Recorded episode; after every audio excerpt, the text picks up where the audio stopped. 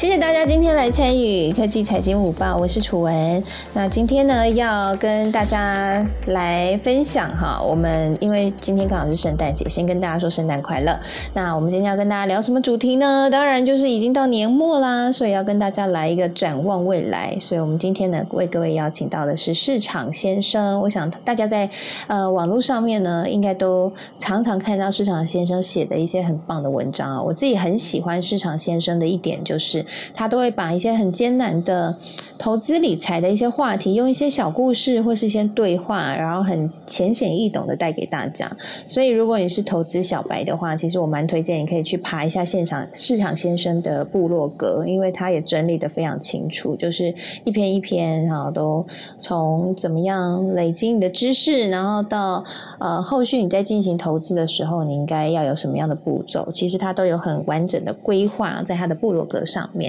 所以呢，这个今天呢很开心，很开心邀请到市场先生。其实市场先生也是我学弟啦，台大的学弟。然后我们今天一起来聊聊这个投资理财规划的话题，还有刚刚市场先生有透露了一下，说看新闻有看新闻的赚法，但是他自己是不看新闻也能赚的赚法。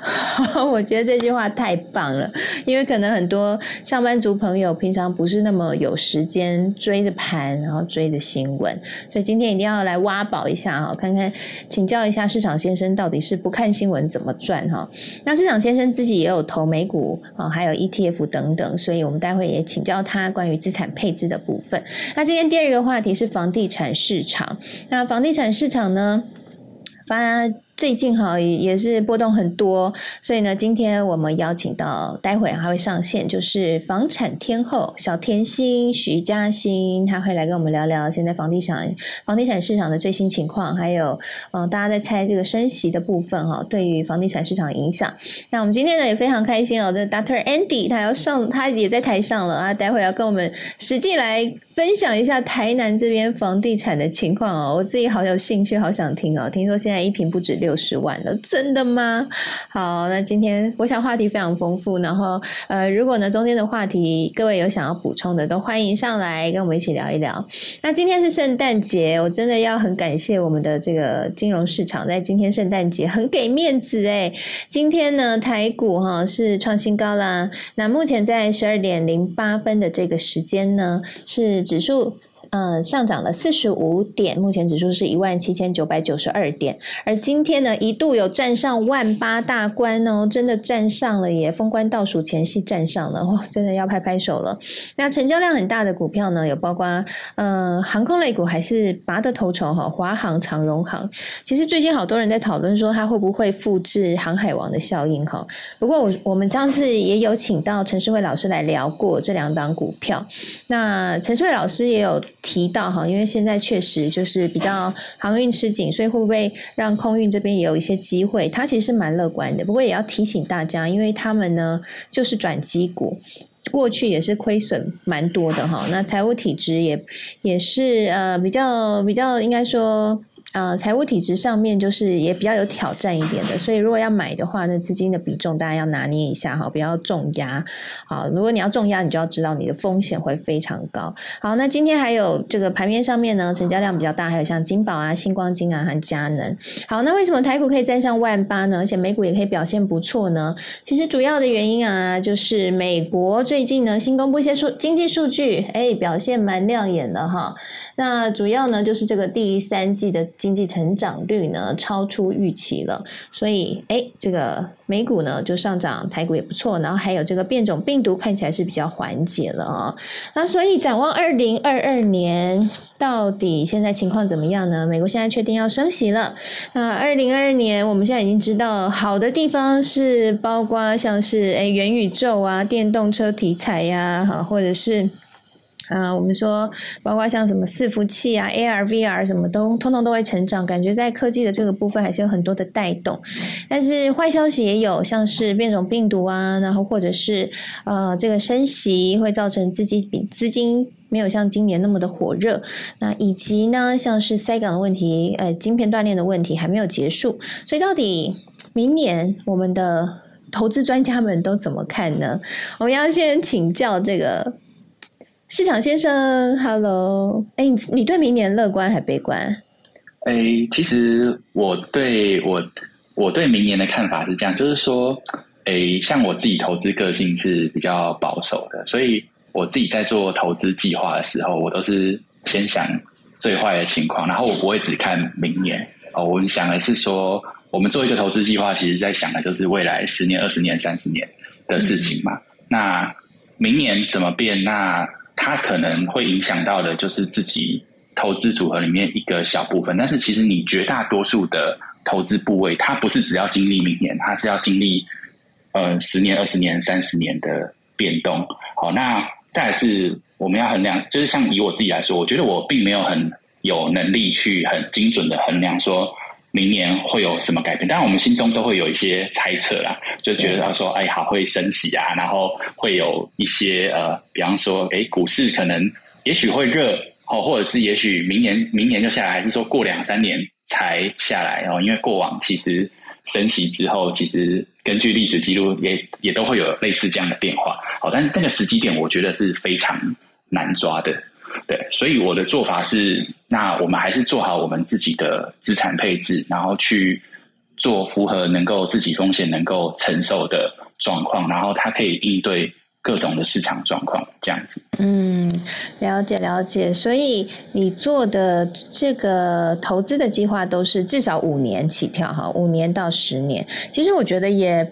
也是，我觉得你那个做法是很好的，因为真的是要放长，哎，真的去看，让它有一个时间复利的滚动，会比你追短哈，追追追，呃，就是说做短线来的，呃，相对风险比较不会那么大。我最近才在那个粉丝页上面分享了一则是《金周刊》的文章，它里面就写了一个。运奖的故事，那他呢？其实原本依照他赚的钱，他应该已经可以退休了。可是因为他就是在股市里面短进短出，而且还做当冲，当然有赚有赔，但是综合下来就是赔，赔了五百万，所以就一直没有办法退休。我看了，其实真的觉得蛮唏嘘的啦。就是我也有看到那一篇，你有看到那一篇对不对？我觉得 那篇写到好多人的痛哦。对，我是在思考说那一篇的问，就是他的问题到底是什么？因为比方说好了。我们好像我们只要，例如说，我稍微有 ETF 的观念，或者像那篇文章里面也有提到说，哎，那你怎么不买台积电就好？但是那运讲最大的问题就是说，他就说他觉得涨得太慢，赚得太少，所以好像其实如果你当当你的想法是觉得赚太少的时候，那不管跟你讲什么标的，好像都没有意义，因为就是赚太少。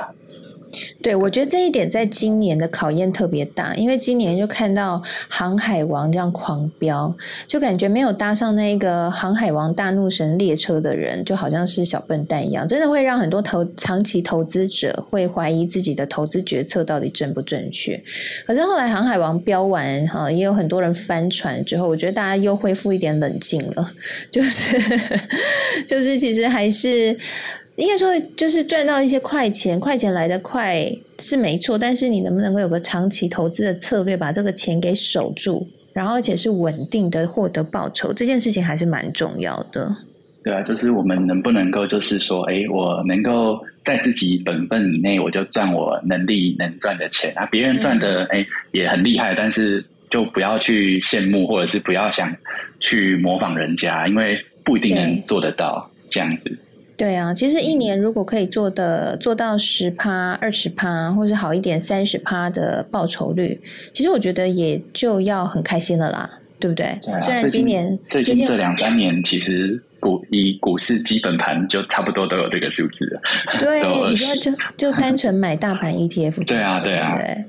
对呀。所以哈，有的时候其实，哎，其实我我后来有算过，哎，假设如果现在我手上资金大概接近五百万的话，假设那如果我一年报酬率有二十趴的话，那我大概四年五年我就一千万了，哎，其实也很快。对啊。就其实，如果我们说我们去看过去历，因为我们想投资未来十年、二十年、三十年嘛，那我们一定会去做一件事，就是我不会只看过去两三年发生什么事，我不会想说，哎，过去两三年都很好，所以未来就哎会怎么样？那我们会去看，比方说过去好五十年、一百年，那发生过什么事？然后你会发现，其实过去五十年、一百年，什么都发生过啊！好，通膨啊，然后通缩啊，然后升息啊、降息啊，金融危机好几次。就是那如果我今天我想做一个十年、二十年、三十年的计划，哎，我自己比较保守，我是觉得反正我一定全部都会遇到。那我能不能在？而且我不一定有能力事前就预测的出来。那我有没有能力是？我就算遇到，但我可以全身而退，然后最后，因为我们得可以从历史经验也可以得知到，如果你能承受的过去中间这些过程，那最后其实你还是可以得到一个还不错的结果。对，那重点就是，那我能不能承受的过去？然后中间，哎，遇到大崩盘的时候，或者是哎遇到很惨的时候，哎，我能够承受得住。那遇别人赚很多的时候，哎，我也能够。承受得住，我不要去羡慕别人，不要去追。哎，那这样子我就走一个自己的步调，然后去得到一个我觉得合理的报酬。这样子是哎，我很认我很认同你的想法。我记得有一位投资大师就曾经说过，应该是巴菲特吧，就曾经说过说，投资的第一个重要的事情就是不是想说要想赚多少钱，而是先想不要输。对，真的。对，因为有时候我们会为了要赚大钱，结果其实输了一屁股。那我觉得反而应该要慢慢来，就是让自己有一个长期投资的计划，然后按部就班的慢慢达成财务目标，然后不要受到诱惑，这点真的蛮重要的。对，所以如果那运奖没有有想到这件事，就不会去赔那五百万。对啊，没错没错。我想今天大家应该很好奇的是，想要。知道一下我们这个投资专家哈市场先生，你在明年呢大概一个投资的规划哦。我们说讲一个比重上来说好了，嗯，像我知道你自己也会投美股，然后你也很擅长投基金，那你也很擅长，你也很了解台股，而且你也很会投 ETF。哎，我想好奇想问一下，你自己在资产组合上面你是怎么分？分配这些投资工具的呀？嗯，就是我自己在学习投资的历程，就是我因为我就刚好把所有金融商品都就是接触一遍，这样子啊，台股啊，然后你说衍生性商品啊，期货、权证、选择权，然后这些刺激的你也有用啊？对对，我就是 我我学习的历程，就大概从十多年前开始，就一个一个接触一次啊。当然最后其实。呃，不同的阶段，其实自己也有一些不同的改变。像我可能最早年的时候，我最最多的比例是放在期货跟选择权 上面。那我现在最高的比例是那个美股跟 ETF 上面，这样子。对，所以不同的人生阶段。了解了解，所以早早年其实也是血气方刚的少年，就是往。那个冲来冲去 做一个挑战的这样子，对对，然后运气还不错，就是没有没有挂掉这样子，但是也就那个过程其实学到蛮多啊，那哎也赚到一点钱，但没有很多，好那但是也让我意意识到说，哎那样的东西的风险，在我资金放大的时候，其实我并不敢去投入更多资金在那些。呃，比较高风险的方式上面，所以后来就觉得说，哎，那自己应该要找一个，其实我风险相对比较能承受啊，我会愿意投更多钱进去的，就是投资方法跟标的这样。嗯，了解。哎，那我想要问你一个问题哦，你觉得，呃，如果说今天我是只有小钱，那很多人都希望可以把本变大，那如果我只有小钱，我想赶快变得本变大的话，我是不是应该要，比如说拿去玩风险比较高的，反正输掉就算了，然后冲一波？其实很多人有这样的想法，还是说你觉得其实从一开始就应该稳扎稳打，就是衡量风险，不要去赌这？我觉得我们可以做一件事情，就是我可以把钱分成很多份，然后小钱少的时候有一个重点，就是说。其实投资这件事情，本金的影响是非常关键的。就是投资有点像是说，我们把我们既有的本金去做一个一定等比例的放大，但它不大可能是说去翻倍翻倍，因为这样子它的风险哦，其实都是相对比较高的方法。好，那我们可以把钱分成好几份，比方说，好，我就有一份的钱，我在钱还不多的时候，我有一份的钱。我是拿来测试，我想要找出一个我未来十年、二十年、三十年都可以用的方法。因为我们投资不可能只投资这个月、下个月赚到我就什么都不干了。好，我一定是有一个长期我会持续做下去。所以你一定有一部分的钱你是拿来测试这件事。好，那呃，这就慢慢摸索没关系，因为以三十年的时间尺度来说，你花三年摸索，哎，最后找到一个适合自己方法，我觉得都还 OK。那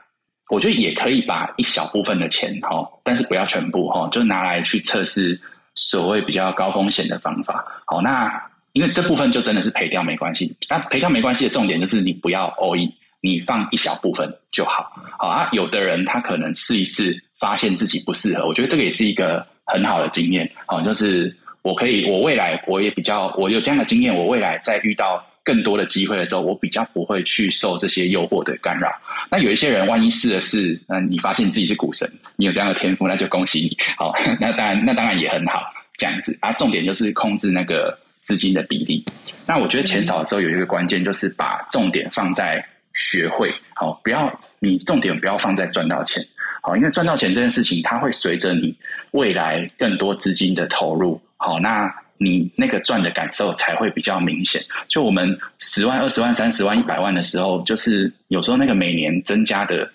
金钱幅度，就是你会觉得说，嗯，好像赚太慢。但是当你的资金五百万、一千万、两千万、三千万的时候，那个感那个感受程度就不一样。那甚至呃，我听过一些哎前辈，他们今天当他们资金是。十十亿以上或者是更多的时候，其实他们的想法又完全不一样。他会跟你说：“哦，你不要跟我讲什么报酬率哦，我报酬率我赚三趴四趴我就很满意了。”好，那但是我希望这样的方法是稳定的，好是风险低的。好，因为你想想看，他们如果十趴的波动，那绝对的金额是多少？可能就是用亿来算，那这不是他们要的事情。所以我觉得，就是自己在钱比较少的阶段，我觉得把目标调整成。学会一个找到一个方法，那你未来资金越来越多的时候，其实你就能够在这个方法上得到一些好的成果，这样子。嗯，了解了解。哎，那我好奇也想问，呃，像你有投美股，那你有投 ETF，那因为其实我们知道，在台股的 ETF 也有包含美股的。那美股呢，它可以跳投个股，它也可以投美股大盘指数的 ETF，或者是一些主题性的 ETF，跟台股市场一样。对。那你自己怎么去做挑选呢？嗯，我自己其实会有一个比例，哦，是一定是在 ETF 上的。那另外会有一个比例是在个股上的。那我觉得一般人刚开始一定是先从 ETF 开始会比较简单，就是因为其实我们买这些 ETF 就相当等同于我去持有这么多的这些个股的标的。那个股就是你对这些这打这些股票比较。有研究，然后你想要多压一点，好，你觉得你相对整个大盘你更看好它，所以我就多放一点哦，在这些股票上，好，那这时候就去碰个股这样子。那至于你是从台湾或者是你直接用海外券商买，这个就只是管道的差别而已。好，那但是最后买到的东西其实是一样的东西。嗯，那基金呢？基金你自己又怎么配比？因为它跟 ETF 某种程度还是有一点类似，也是一篮子股票嘛，只是一个是主动有人操盘，一个是没有人操盘。对，基金我自己比较少，哦，就是相对 ETF 比例来说，基金算是比较少的。那基金它的差别就在于说，因为 ETF 它就是一个整个大盘指数的分散配置吧，那它有点像是说，哎，就是七十分。那基金它就是有时候它可能是八九十分啊，有时候是五六十分，然后它策略上或选择上会有再比 ETF 更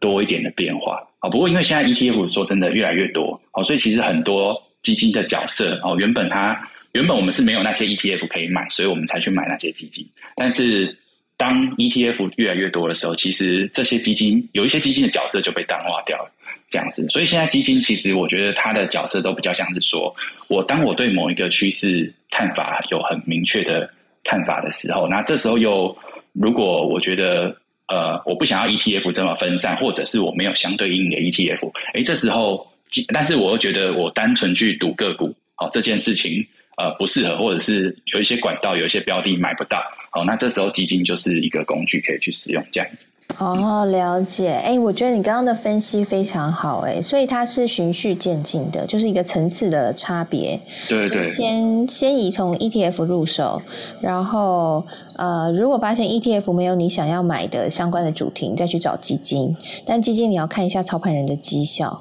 哦，大概是这个样子。那如果你在 ETF 这个趋势当中，你发现有哪一家公司特别强，你想要重压，你再去挑那个个股。哎，我觉得这个系统逻辑蛮好的，就是很清晰。嗯，对。对。那我想问一下你的比重呢？像是 ETF 跟个股的比重，你都怎么抓呢？我现在 ETF 跟个股的比重哦，在单纯单纯看美股这一块，哦，ETF 呃，实际上大概是七成左右，个股大概是三成这样子。OK，对。但我自己的计划是自己的计划大概是五五啊，但是实际上我个股还没有加到这么多。嗯嗯嗯，因为应该也是要随着这个股市的动态，譬如说，假设你挑选的个股，哎，它最近有一些不好的消息，短期的震荡的时候，你才会再加码嘛，然后买它的这个现场。我我个股都是长期的比较多，对啊，呃，我觉得对一般人来说，就是哎，我到底 ETF 跟个股要怎么去选择这个比重，应该是看说你对这些个股有没有。足够的看法跟认知，就或你对他了不了解？好，如果没有特别想法，我觉得都 ETF 也很好啊。那那如果你对他有些想法，然后诶，你有做一些研究，那就根据你的把握程度。比方说，我有一点点把握，那不然就二十趴个股，然后八十趴 ETF 啊。这二十趴个股也是分散的，就是实际上我们不会只投一档两档，我们一定都是呃蛮多档哦在选择。那我看法再多一点，那也许三十七十，或者我我觉得我都非常有把握了。好，那像我自己是最多啦，最多五十五十，就是我还是会保留五十 percent ETF 的部位，因为我个股我有可能看错啊。那呃，比起看对得到的报酬，我自己更担心我看错可能会带来伤害。好，所以我并不会说，哎，满手都个股的情况这样出现。嗯嗯嗯，那最后一个问题，我想请问一下，你在个股的投资上面是用长期投资，对不对？那你也会做停损吗？还是说你会就是看好之后，就算它有短期的波动，你就会先 hold 着，然后等它？在慢慢就是恢复，因为就就算是台积电也也出现很大的震荡嘛，比如说六百三，然后一度也跌跌到六百以下，甚至还到五百六，在今年的时候。所以你自己在持有个股的时候，你的心态和策略怎么样？因为我们好想要学你那个平静平静投资法，平常心投资法到底是怎么运作？嗯，就是我们在投个股的时候，就第一件事情我们要认认识到说，哎，我们是在赚什么钱。我是在赚企业的盈利，哈，还是我是在赚价格的波动？那价格一定有一直有波动嘛？比方说，本益比可能有十五的时候，也有本益比三十的时候。哦，这个是一间公司就算盈余都没变，但是光是投资人的看法，就让它价格会差两倍。那差两倍，如果我们从波动幅度来看，就是是跌五十趴的差别。哎，但是跌五十趴，其实。你说它盈余或它的经营基本面有变吗？是没有变的。好，所以要看第一个，我觉得要看自己在赚什么钱啊。如果我们今天长期投资，其实绝大多数的时候，我们都是在赚说企业它哦它的盈余，它创造盈利的能力。当然，能赚到它的价格的成长是最好。但是说真的，这件事情在更长时间尺度之下，它会被淡化掉。哦，就是它。呃，我今天我今年可能买贵，明年买便宜，哎，买便宜看起来很好，但是我后年可能在投入的时候，哎，又又买在平均值，所以长期下来，其实你并不一定能够就是都能赚到说，呃，它呃价格或人们看法变动的这钱，那我们赚到的比较多，其实都是价值的钱。那停损这件事有一个问题，就在于说停损它，我们一般讲的停损都是针对。价格的变动，哦，就是我们不是常常会听到人家说什么啊，跌二十趴停损，跌三十趴停损。那他这这件事情，你再把它白话翻译一下，他在讲的事情是说，我今天呃，当人们的看法价格变动二十趴的时候，我就错了，我要卖掉。但是这个跟我们原本的投投资逻辑其实是相违背的嘛。我们原本的投资逻辑，我看的明明就是你的价值，那你价格变动跟我价值有什么关系？好，所以。呃，这件事情就回到我们的投资方法是什么？如果我今天是波段投资人，或我是趋势型的顺势交易者，那的确我可能会有一些也许进出停损的一些策略。但如果我今天看的是价值的时候，其实停损这件事反而是非常有问题的哦，因为有时候你从停损点看起来要卖出的点，如果你从价值的角度来看，哎，它变便宜啦，那它营运能力不变，为什么你不是加码？哎，这时候加码跟停损就是冲突的事情。好，那所以我觉得投资人在停损的时候，你第一件事情就是回头问自己。当初为什么要去投资？好，这样子。然后我觉得厘清这一点，其实就不会对出场这件事有太多疑惑。然后你在看的时候，你关注的可能也不是价格为主，而是你去关注说这间公司营运的本质到底有没有发生一些根本性的改变。比方说，它是它跌五十趴，到底是因为只是大家看法变了，还是说没有这间公司其实未来营运状况？它可能发生根本性的改变，哦，它以后都赚不到这么多钱了，哦，就是，呃，这两个解读其实就会完全不一样，它也会，呃，就算要出，也会出在完全不一样的位置，这样子。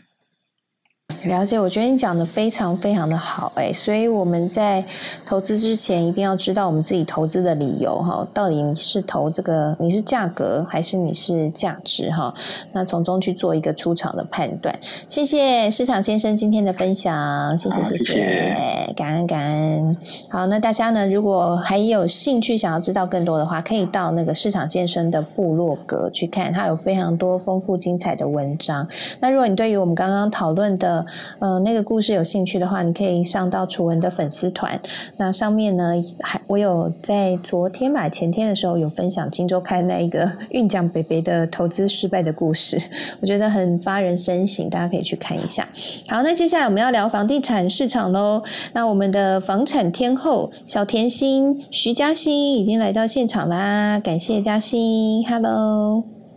嘉欣在吗？有，在我在我在，这样听得到吗？Hello，楚文好，大家好。嗨，嘉欣好啊，有听得到，听得到，声音很甜美。是不是害羞起来？好。嘉欣，我跟你介绍一下，现在在台上还有一位是 Doctor Andy，那他是 Andy 医生。那 Andy 医生呢，他在他待会也会跟我们一起分享一下他在台南那边看到的房价的状况，我觉得很有趣。他现在在正在台南，所以。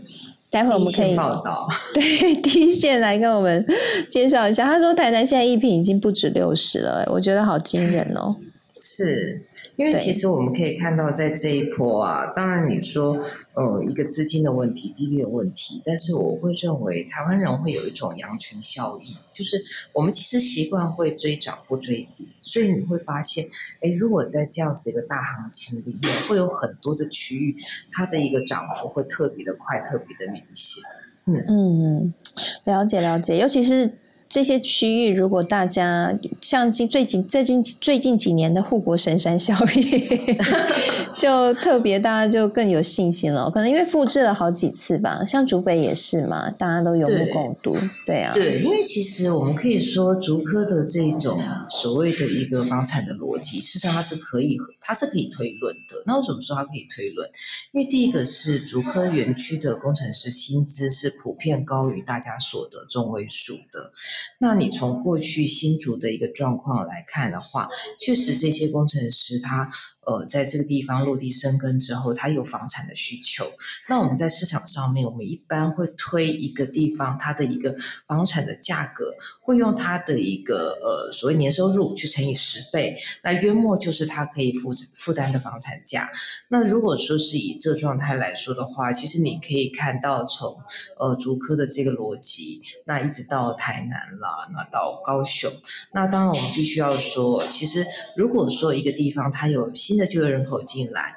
那这个区域上面，它又再加上其他的一些利多，比如说呃，像是从化区的话题啦，那亦或者说呢，像是可能很多的建商在这个地方，它会有一些造镇等等的一个规划，那它都会造成整体房地产的市场的应声起涨。那我们其实可以在这个波段上面来说的话，确实看到，呃，园区的这个效应，它不止就是我们说有人说它叫逆风高飞，我说不是逆风高高飞，它就顺着龙龙卷风噼啪就上去了。那这个也是等一下可能 Andy 医师他会看，他会呃反映，就是说，哎，可能台南在这一波的一个园区话题头这个方式上面的一个热潮。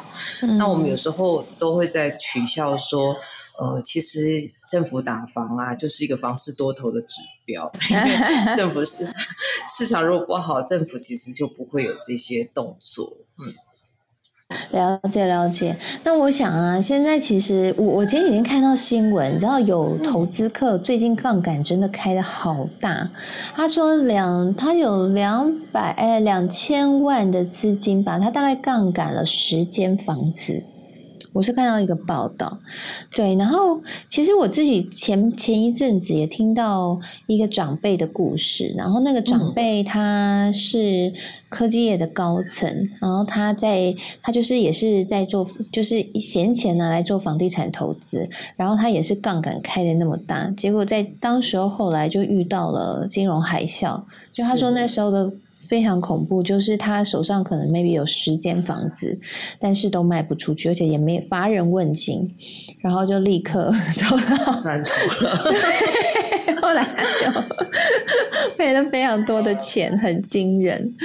对，然后所以，我我一直在想啊，就是现在这个时刻啊，明年就要升息了，你自己怎么看现在这个时刻的房地产市场？它的，它它。依然是非常的多头嘛，然后因为我我我看好多不一样的声音哦，我都有点 confuse。我们自己也确实在业内也觉得有点 confuse 了。那当然从几个面向，我觉得呃，如果大家可能想要稍微聊一聊的话，第一个是说，我们认为其实银行端的一个态度，它会是这个多头是否能够就有一个更大涨幅的一个关键。那其实你现在也可以看到，比如说。呃，最直接的，像央行，它现阶段已经启动了一些精简的一个措施。那另外来说的话，除了央行之外，那当然之前大家听到那个内政部关三年这件事情呢。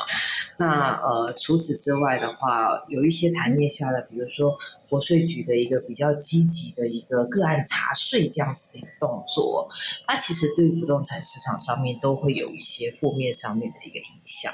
所以我们在看明年呢，特别是政府采取所谓的一个紧缩银根的这样子的一个一个做法哦，其实最直接的一个。一个部分的话，我们认为是说，可能很多地方它价格要垫垫不上去，因为当银行不愿意贷款，你没有办法做出一个很大杠杆的时候，那它就会影响到你的价格往上走。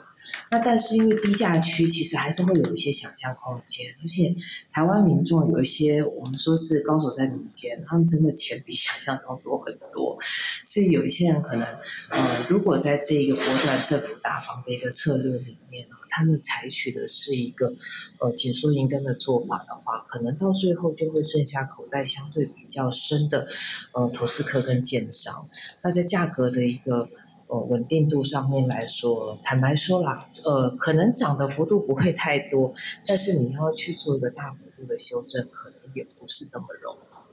嗯，了解了解。哎，那我自己蛮好奇，想问一下升息哈。虽然这个问题已经有点讨论到烂了，但是因为联准会已经蛮确定了，就是在明年上半年吧就会升息，所以我我自己蛮好奇，你们对于联准会现在已经这么确定，就一定要就是一定会升息，而且可能会升三次，你觉得对房地产市场会有什么影响？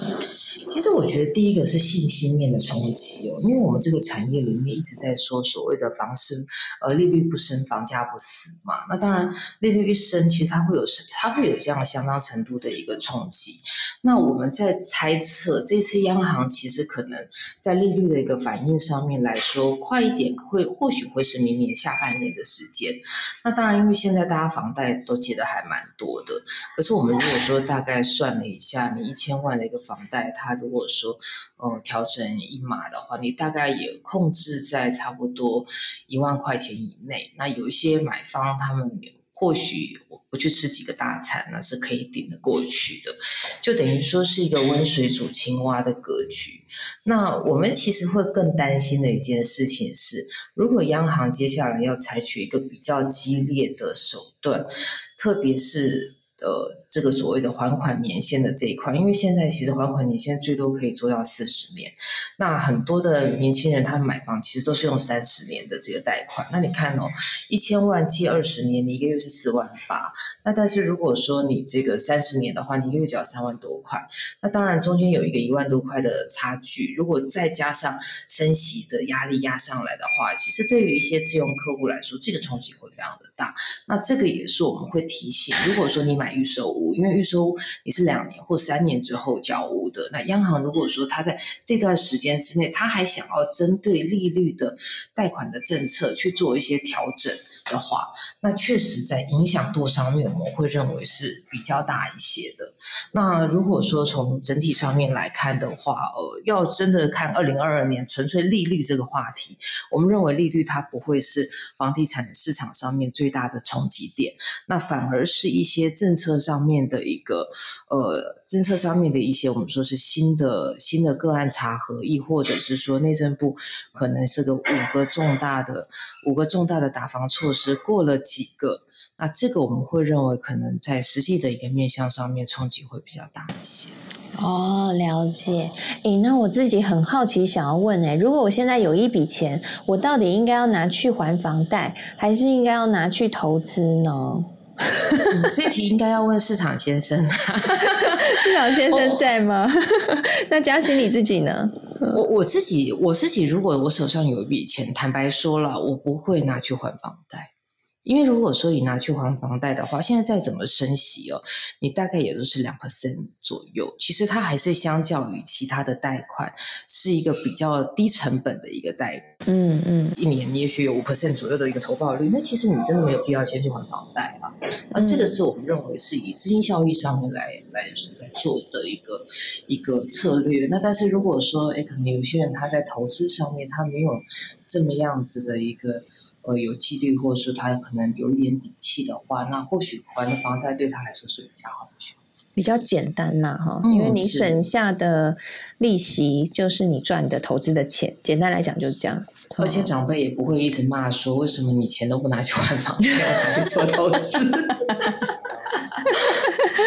对对对，这点蛮有趣的。哎，那我接下来想要问说，房市现在真的是北温南热的情况吗？我看到新闻上面讲的啦，然后还说明年上涨空间有限，还说什么会高档震荡，听起来有点吓人。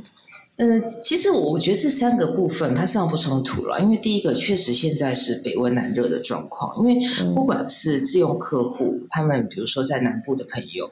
他们其实现在都很紧张。我们有朋友就说，焦虑到睡不着觉，直到订了预售屋之后，终于安心可以 睡觉了，因为怕房价涨。的，哎，我爸就这样哎，是，所以就 是就乖乖去买了。嗯，对，你的焦虑居然要靠靠下定，你才能够治疗这个焦虑。对对对，那当然，我们现阶段你看到，嗯，台积电又进到高雄去，所以台南、高雄它的低房价，然后再加上重大建设，那甚至于像台南，台南其实捷台南的捷运工程局偷偷的成立了，然后高雄又要拉一条黄线的捷运，所以这些重大的轨道建设，地方带来的一些信心啊，跟一些想象，是足以支撑的这些我们说是投资买盘的一个转进。那另外，你有提到，就是说，哎，可能在明年的一个表现上面，为什么涨幅不会那么高？因为都贵了啊，就大家都涨上来了，以前十几万变成二十几万，那你现在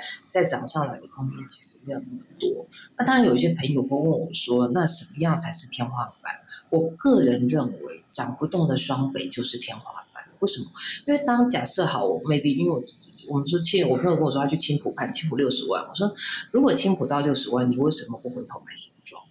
所以这个会是让很多的购物人，他可能会去思考，就是说，如果同样在一个机能相对比较差的纯化区，虽然它有话题，它是不是值得这些钱？那真正下下场下去买的人，他会回头去做，会产生一个比价效应。那这个就是这个区域的天花板。所以如果说你买的产品它的天花板已经到了的时候，你或许可能要思考一下，这笔钱你是不是还要再转进这个区域？那这个是我们的一个提醒。那当然，明年来说的话，哦，看起来央行虽然有一些操作，可是资金还是这么多，所以预售屋受到影响之后之外的话，我认为成屋这边会有有一些话题在。那如果你要买，可能买中小平数会比较安全，大的平数现阶段风险还是比较高。哦，中小平数，譬如说三十几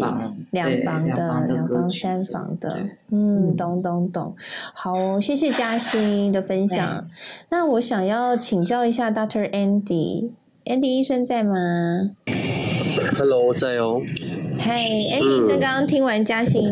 分享的，有没有非常有感？因为其实南热哈，我们南热部分交给你来分享。太热了，对。怎么热法？过去一阵子啊，不是说因为护国神山的关系嘛，在我们南科设了大厂，目前还在正大建设中。那导致呢，附近新市新化啊，甚至到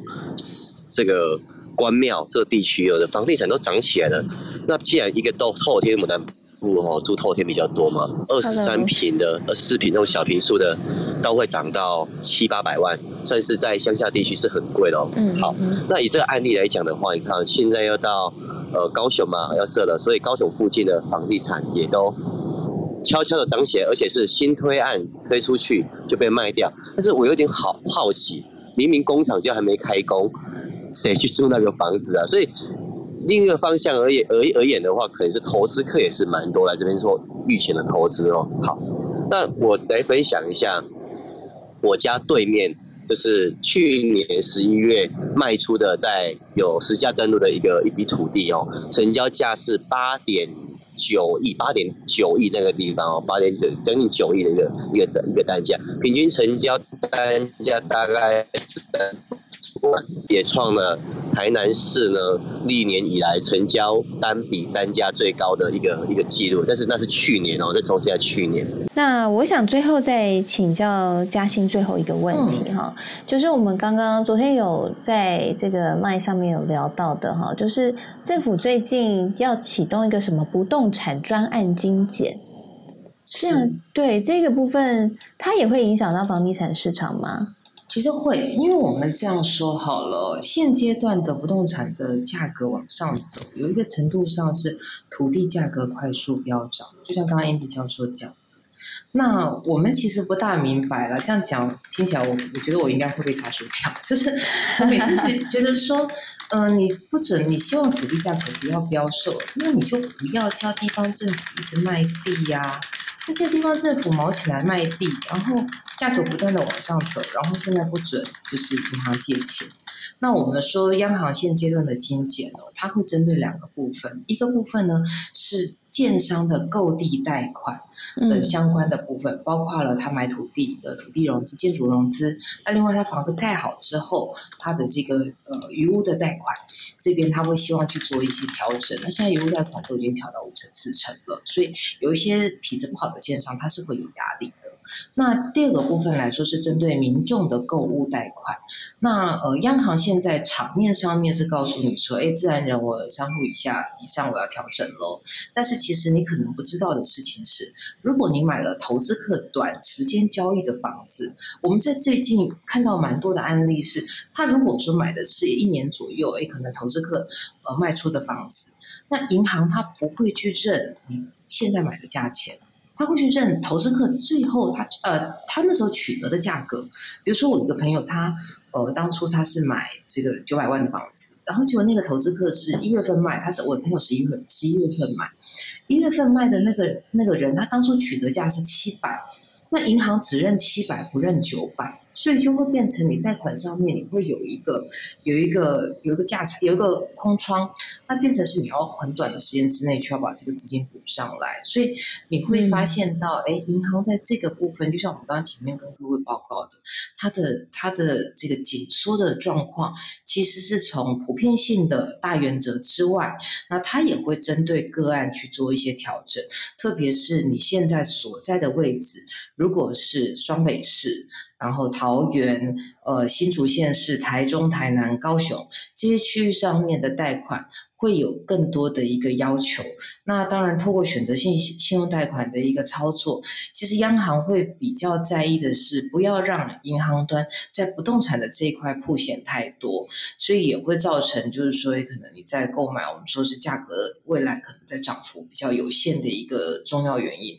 那刚刚我其实我补充一下，刚刚那个呃，因为讯号不好，就 Andy Andy 教授可能讲的没有，因为我我听到的状态是说，有些土地不开发哈，我不知道。跟您的那个好朋友他们家的状况是不是一样？那我们听到的很多都是没有工人，那没有工人的原因是，呃，就是。呃，台积电想要想要盖产产线，那价格是他们他们工人的价格是他们自己开的，所以就就等于说是工人就宁愿去做厂房，他也不要盖住宅。那我们又看看到，像前一阵子同学在说，现在连什么六甲啦、学甲啦都有建商去推案。那六甲跟学甲建商推案，因为这过去基本台北人不大了了解这边可能有多么。相对比较比较机能比较没有那么强，但是这两个地方推案对于建商来说，土地取得成本便宜，可是他们现在面临一个很大的原因问题，就是工人根本不愿意过去，所以他会变成他可能买了地，然后推了案，结果就没有工人可以盖。那这个是我们会认为，如果它时间一拖长，虽然你买预售屋，房子没如期交屋，建商要赔钱，可是时间一拖长，那个相对的风险就在已经买的买预售屋的民众身上，所以这个是我们认为在接下来这一波，嗯，你可能在时间上面的成本跟风险需要特别去做考虑。嗯，了解了解。其实我想在那个原物料的部分，应该也有一点 风险，因为我这边听到好像塞港的还是都没有解决耶。我上次去逛一个，去到一间科技厂，哇，他那个货全部堆在门口，他就说没办法，因为都塞到不行。而且因为你现在碳中和的关系，大家这样讲哈，讲碳中和讲的有一点远。其实像现在大的企业，比如说像水泥厂。他们其实也有碳中和这个议题的一个一个一个成本在反映在里面。像某一间上市贵的公司，他就说他的水泥光这个碳权的这个这个费用就要一千八，可是他的水泥才卖两千多，那才卖两千多的状况之下的话，他根本。就是不付不付成本，他就等等于说必须要去做一些反应，所以你可以看到未来，比如说像钢筋啦、水泥啦等等的其他的一个原物料，还不论土地，都在往上走的状况之下的话，那这个确实可能会是接下来你说房价要，除非真的遇到非常大的一个空头了，不然你说要去修正，我认为难度有点高。嗯嗯嗯，了解了解，谢谢嘉欣的补充。那我想刚刚嘉欣的分享很值得我们大家警惕哈，就是在这一波的房市热潮当中，还是要保持冷静一下，因为现在其实还是有一些这些刚刚提到这些风险存在哈。那在明年呢，其实房贷族可能在呃利率上面也会感受到这个应该啦哈，房贷利率随着升息有可能会有一些变动，可能不会非常大，但是会有一些变动哦，所以大家在资金控管上面要特。别留意了。好，那今天呢，非常谢谢我们这个三位来宾哈，就是我们小甜心、嘉欣、房产天后以及市场先生一起来到节目当中来分享。然后也非常谢谢这个 Andy 教授呢，在节目当中跟我们跟我们来分享这个台南的情况哈。虽然有点可惜，这个收讯好像没有非常的好，那也很欢迎 Andy 教授下一次呢节目当中再来跟我们好好聊一聊，就是台南这边现场的情况。那谢谢大家今天中午时光来。来到我们科技财经午报的节目。那我们稍后也会将节目的内容呢上传到 Podcast，所以如果你是中途才进来，前面没有听到没有关系，你可以上到 Podcast 上面，你就可以收听前面的内容了。好，那也邀请大家可以加入脸书的社团科技财经午报。那在里面呢，我们也会持续的讨论和持续的分享哈。我们节目近期可能会再做一些调动和改版，那有新的消息也会在社团里面跟大家来分享。那谢谢大家啦，祝福大家圣诞快乐，下次再会啦，拜拜，谢谢，拜拜，圣诞快乐，圣诞快乐，谢谢谢谢，拜拜。